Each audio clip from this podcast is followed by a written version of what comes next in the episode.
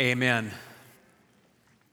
Church, as we uh, gather today, I just want to say thank you again to you for your generosity uh, in blessing our missionaries and indigenous partners in the video we saw. What a beautiful, uh, what a, what a beautiful, beautiful confirmation of the reality of God's love in you expressed outwardly in generosity and in kindness to others.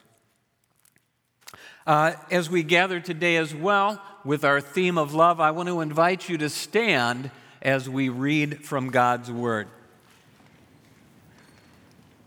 In his New Testament letter to uh, believers in the ancient city of Ephesus, the Apostle Paul writes, saying that he is bowing his knees before the Father, and then he prays this prayer for us as believers. I pray that out of his glorious riches, the Father may strengthen you with power through his Spirit in your inner being, so that Christ may dwell in your hearts through faith. And I pray that you, being rooted and built up, established in love, may have power together with all the Lord's holy people to grasp how wide and long and high and deep is the love of Christ.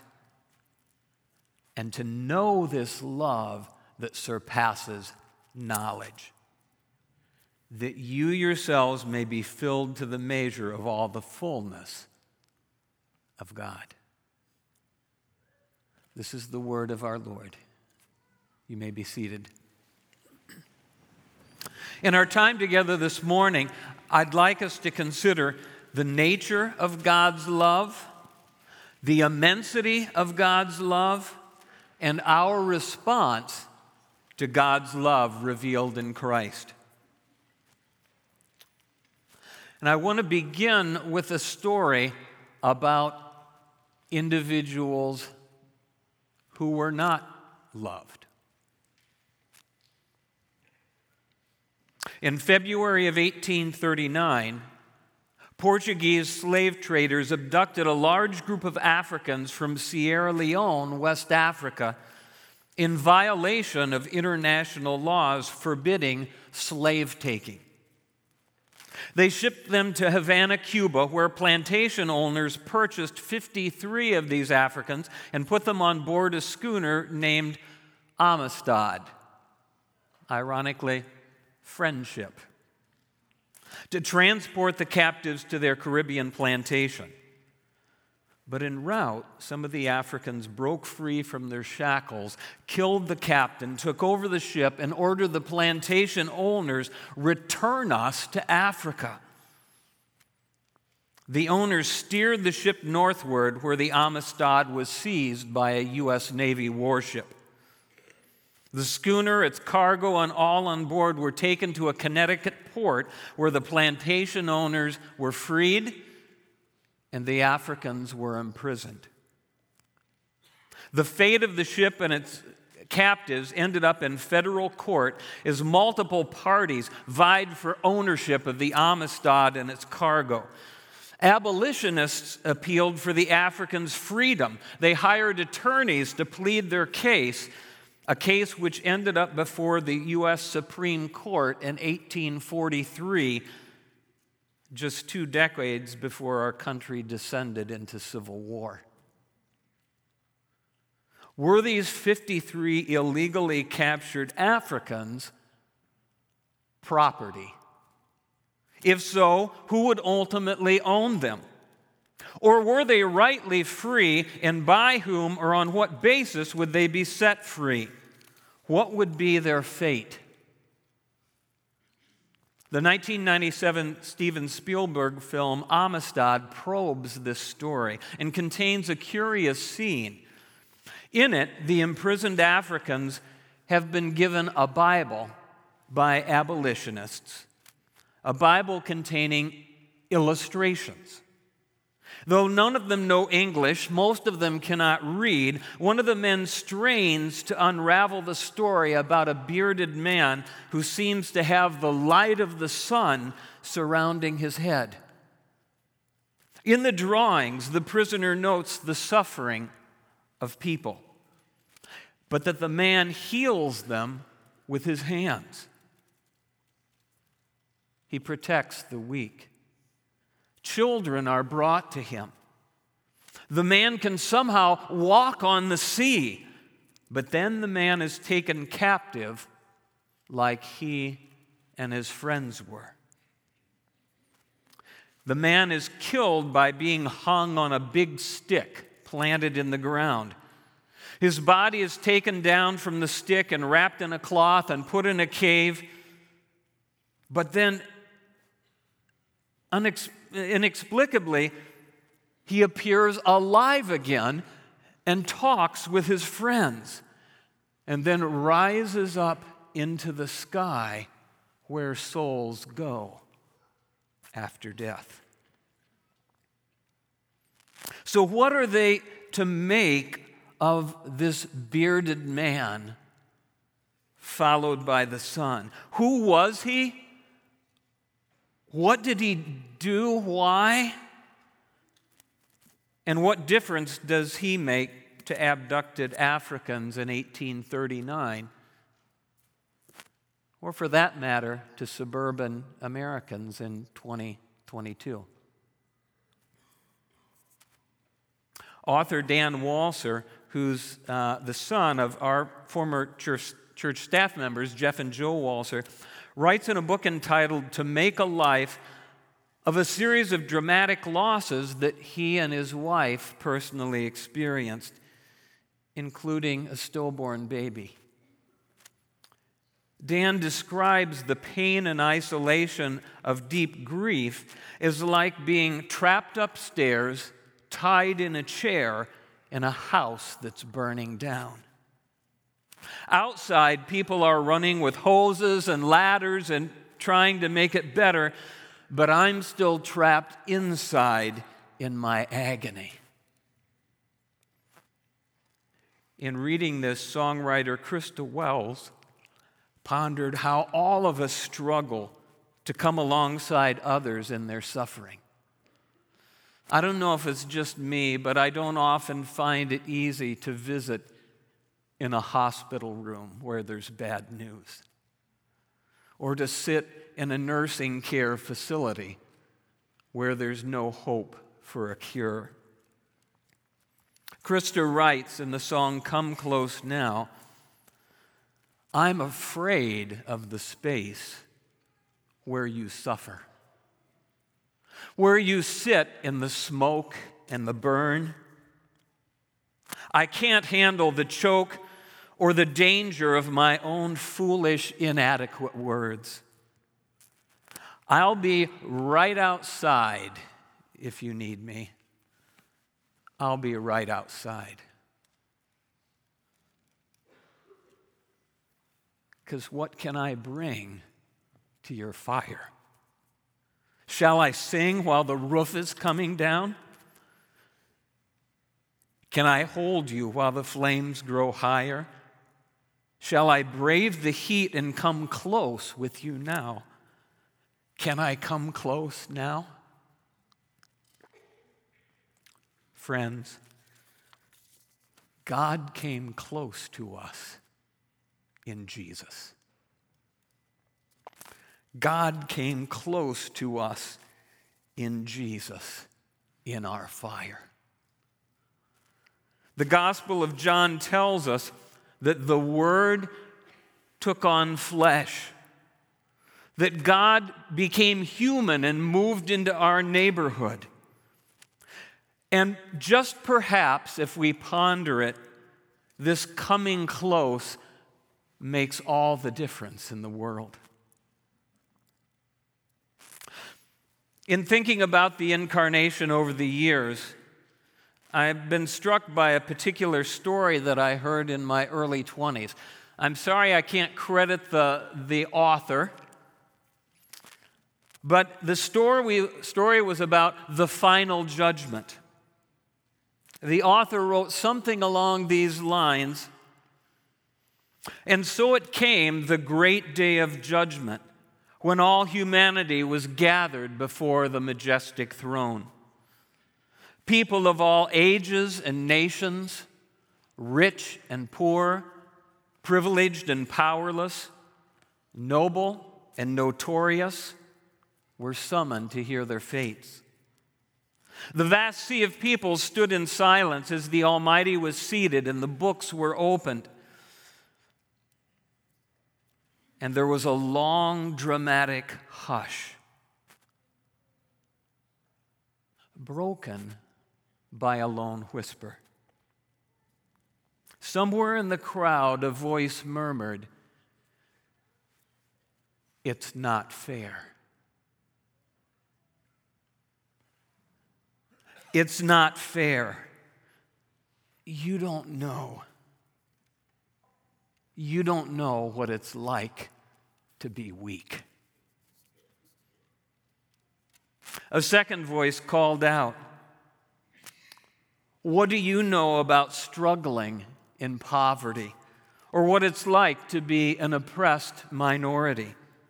Or to live under a military regime? Other voices joined in.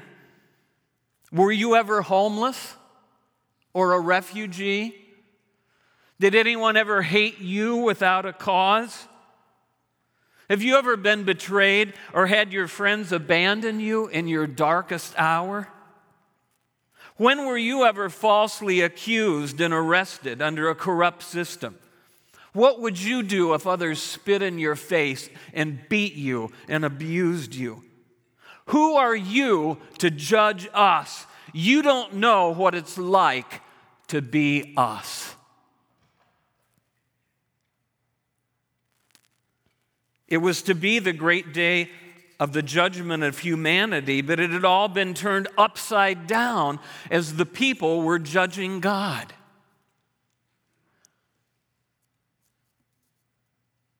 But then silently, Jesus stepped forward and stood before humanity and simply extended his hands, exposing his scars.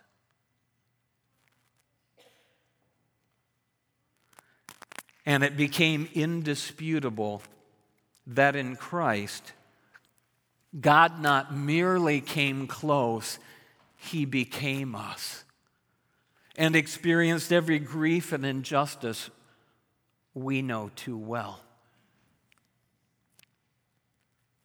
The prophet Isaiah wrote seven centuries before Christ's birth even kings will shut their mouths in awe of the Messiah's suffering and sacrifice for us. I want to pull up these verses from the book of Isaiah and in silence invite you to consider them.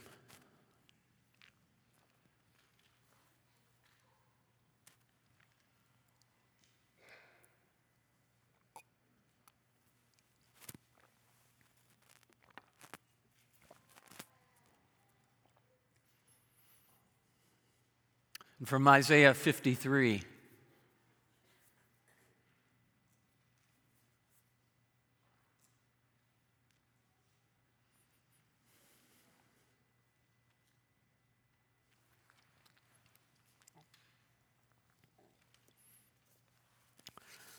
a question. If there is an infinite, all knowing creator, why would our Maker choose to enter limitation and mortality? Why would one who is all powerful submit to such injustice and suffering? What could be the motivation of such an extraordinary expression of solidarity and sacrifice.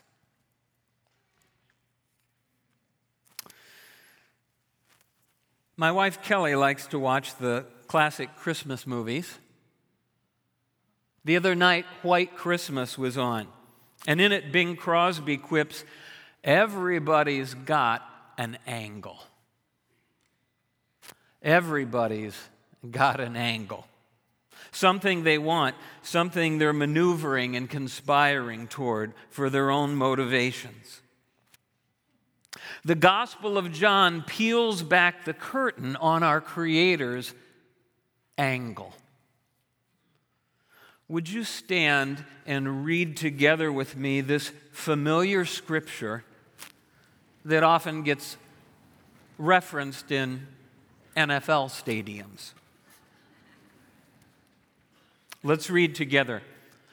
For God so loved the world that he gave his one and only Son, that whoever believes in him shall not perish, but have eternal life. For God did not send his Son into the world to condemn the world, but to save the world through him. You may be seated. That's first. Uh, that's the Gospel of John 3:16, and the letter of John uh, 1 John 3:16 we read, "This is how we know what love is."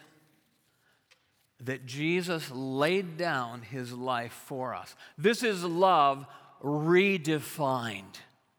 This is love given a whole new meaning. The Apostle Paul concurs. He says, uh, When we were still powerless, Christ died for us who are ungodly. Very rarely will anyone die for a righteous person, though perhaps for a good person, someone might possibly lay down their life. But God demonstrates, makes uh, unmistakable, God proves his love for us in this while we were still against him. Christ died for us. This is the nature of God's love to come close, to enter in, to risk. As Jesus says, recorded in the Gospel of Mark, the Son of Man did not come to be served, but to serve, and to lay down his life as a ransom.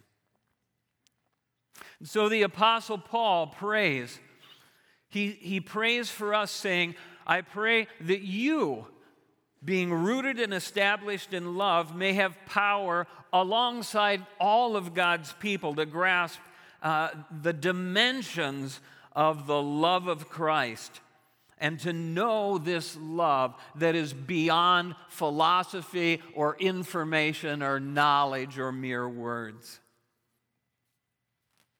I love how the Psalms extol the love of God.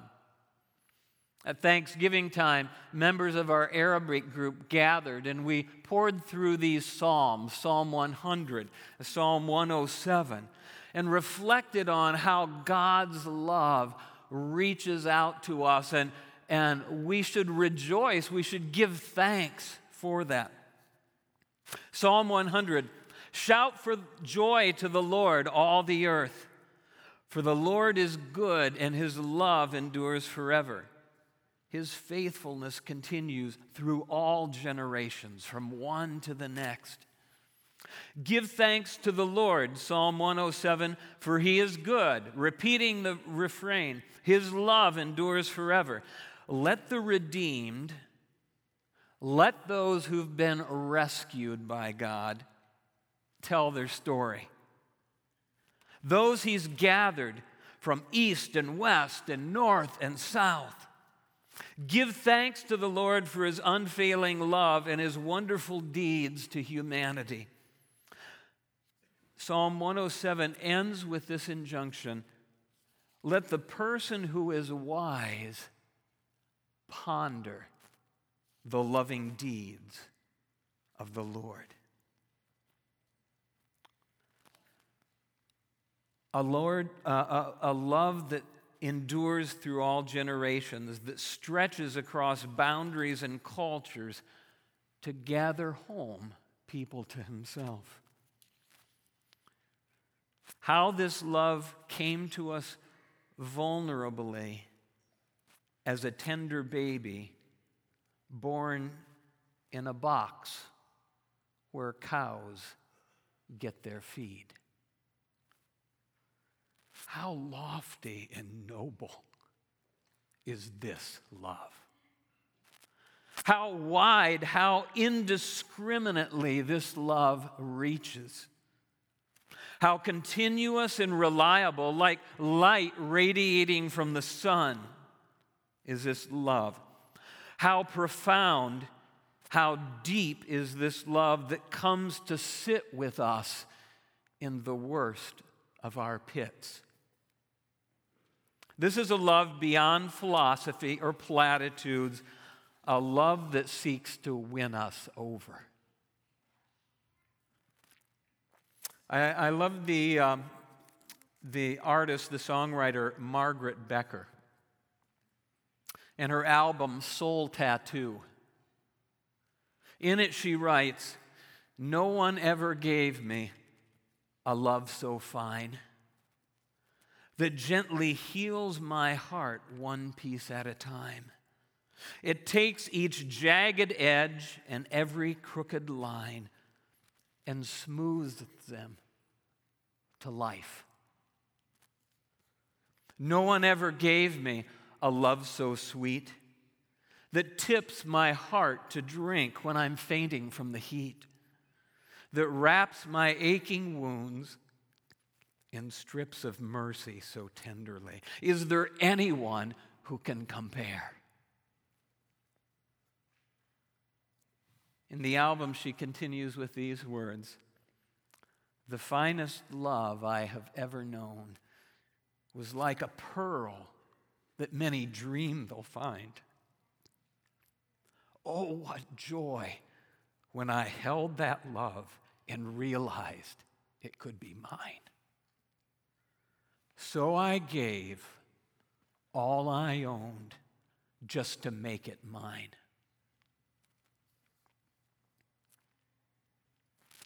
Napoleon Bonaparte, the Emperor of France, near the end of his life in exile, reflected, reflected on this love. And he wrote these words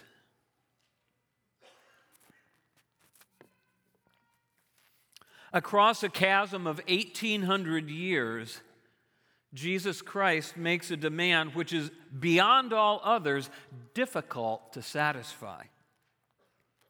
He asks for that which a father may seek in vain from his children, or a bride may seek in vain of her spouse, or a man of his brother. He asks for your heart. He will have it entirely to himself. He demands it unconditionally and remarkably, forthwith, people surrender. In defiance of time and space, the soul of a person, with all its powers and faculties, becomes an annexation to the empire of Christ. All who sincerely believe in him experience this remarkable supernatural love toward him. Time, the great destroyer, is powerless to extinguish this flame. This is what convinces me that God truly came to us in Jesus.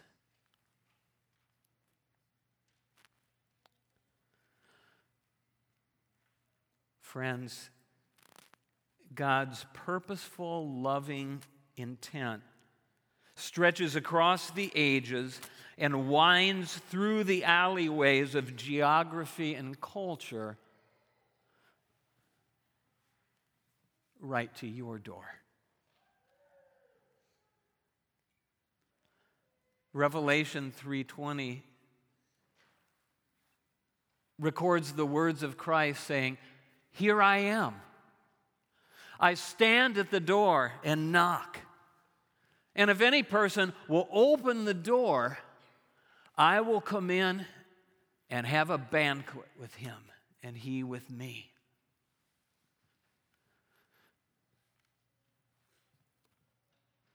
Have you experienced the love of God reaching to you? knocking on your heart? I remember uh, as a sophomore in high school when I heard one of those early knocks. Um, I was standing on the corner by the courthouse in our little small town in Ohio. It was snowing out, and it was a, a time in history when uh, Christmas carols were unashamedly uh, broadcast in, in public. And I was listening to the speakers from the courthouse broadcasting Hark the herald angels sing. Glory to the newborn King. Peace on earth and mercy mild, God and sinners reconciled. And I felt myself wondering is this true? Can people like me be reconciled with the one who made us? What is our response to God's love revealed in Christ? We've been talking about who is Christ, but I want to ask uh, just briefly another question who are you? What do you matter? You know, some things are loved because they're valuable. A gold coin, a new BMW, a nice house, a person with uh, good looks and talents that's affirming to us. Some things are loved because they're valuable, but other things are valuable because they are loved. When my kids were little, I remember uh, multiple episodes. This would be illustrative of one of them, where I brought my, my toddlers home from the park. And arriving home, we discovered that my son's uh, favorite toy, this uh, raggedy stuffed clown, had been left at the park. And so I told my son, hey, no big deal, doesn't matter. Yeah?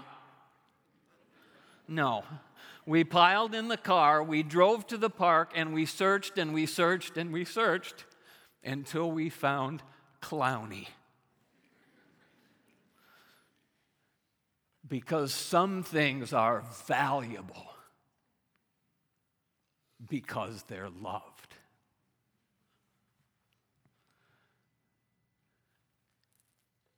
And that, my friends, is you. The single most important fact about your life is that you are loved by God. The single most important fact about your love, uh, about your life, is that you are loved by God. A couple months ago in October, Pastor Carlos and I had the privilege of visiting our church's indigenous leaders in Lebanon. Uh, they will also be a recipient of uh, your generosity through a, a grant that will uh, aid the blind. What a joy to meet and to worship together with family in Christ in the Middle, in the Middle East. And during our visit, Carlos and I noticed a hand carved plaque made by a Syrian Muslim man who had come to faith in Christ. He crafted this plaque to express what Jesus and the cross mean to him. I want you to take a moment to study this picture.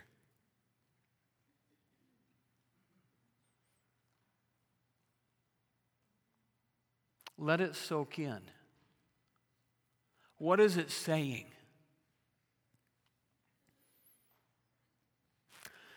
In Christ, God reaches down to us, expressing his love, extending mercy and help, offering to lift us up to himself. And this is the hand that reaches the furthest. And when we receive his love and forgiveness and, and, and trust him, taking his hand, he gives us power to extend goodwill to others. His mercy to us allows us to forgive others their slights and insults and wounds to us, to make peace with those who even act like our enemies. Christ lifts us up to God and brings us together as fellow humans. This man chose as the of the verse at the bottom of this plaque love never fails. Love never fails. Well, the Apostle Paul has prayed for you. I pray that Christ may come home to live in your hearts through faith and that you might be filled up with the full measure of God's sufficiency and His love. I want to ask you this morning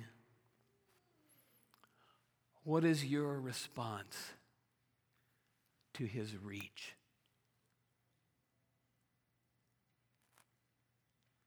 What is your response to His reach?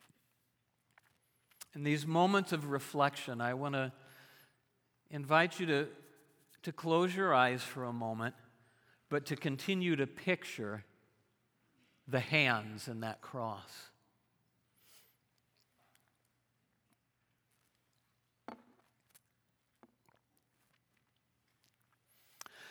And I want you to think about that hand reaching down to you.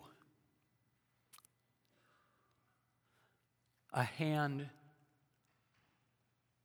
that knows your name, that has come across time and geography to your doorstep, to you.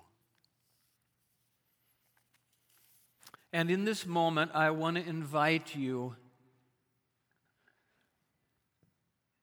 if it's the expression of your heart, to physically reach up your hand and take that hand. Saying, Lord, thank you for reaching me in your love.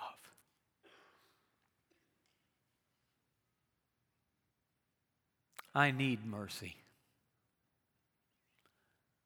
I need help. And I want to love you back and be annexed to your empire.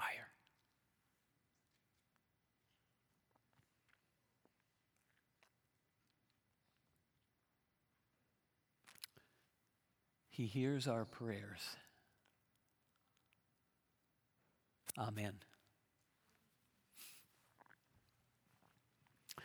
If you have taken that step for the first time this morning, I want to invite you to talk with a friend or talk with someone uh, who's uh, one of our church staff members and talk about that decision to open the door, that decision to take Christ's hand for the first time. And know that if you've taken that step, that you are immediately included in those who are invited to the communion table. Now, if, if you're still thinking about that, keep thinking, keep pondering. Uh, hold off on taking communion if you're still considering. But if you have said yes, if you've taken his hand, know that he invites you to his banquet, he invites you to his table. This is not the table of our organized church or an institution. This is the table of the living Lord Jesus Christ. On the night that he was betrayed, Jesus said to his followers, This is my body, which will be broken for you. Take, receive the nourishment of the bread. I want to invite you to pause a moment to prepare your heart, and then we'll partake of the bread together.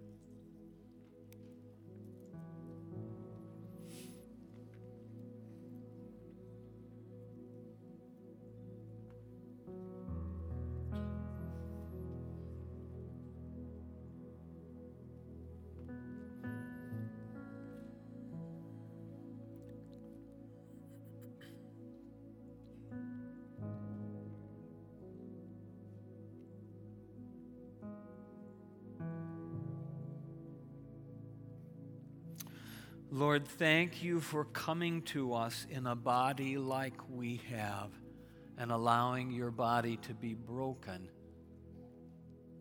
to bring us healing. We take the bread.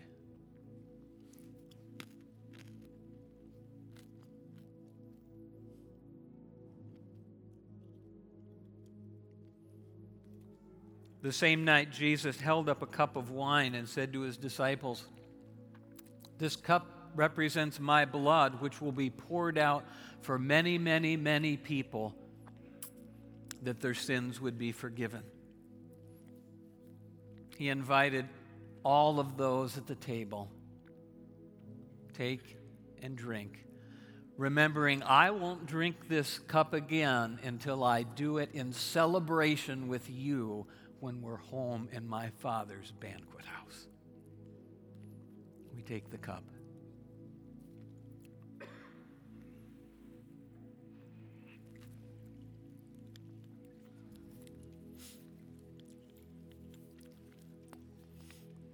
Lord, thank you for your amazing, your great love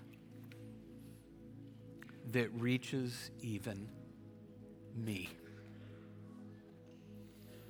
Make yourself at home in my life, and may your love and presence leak out, extending your love to others through me.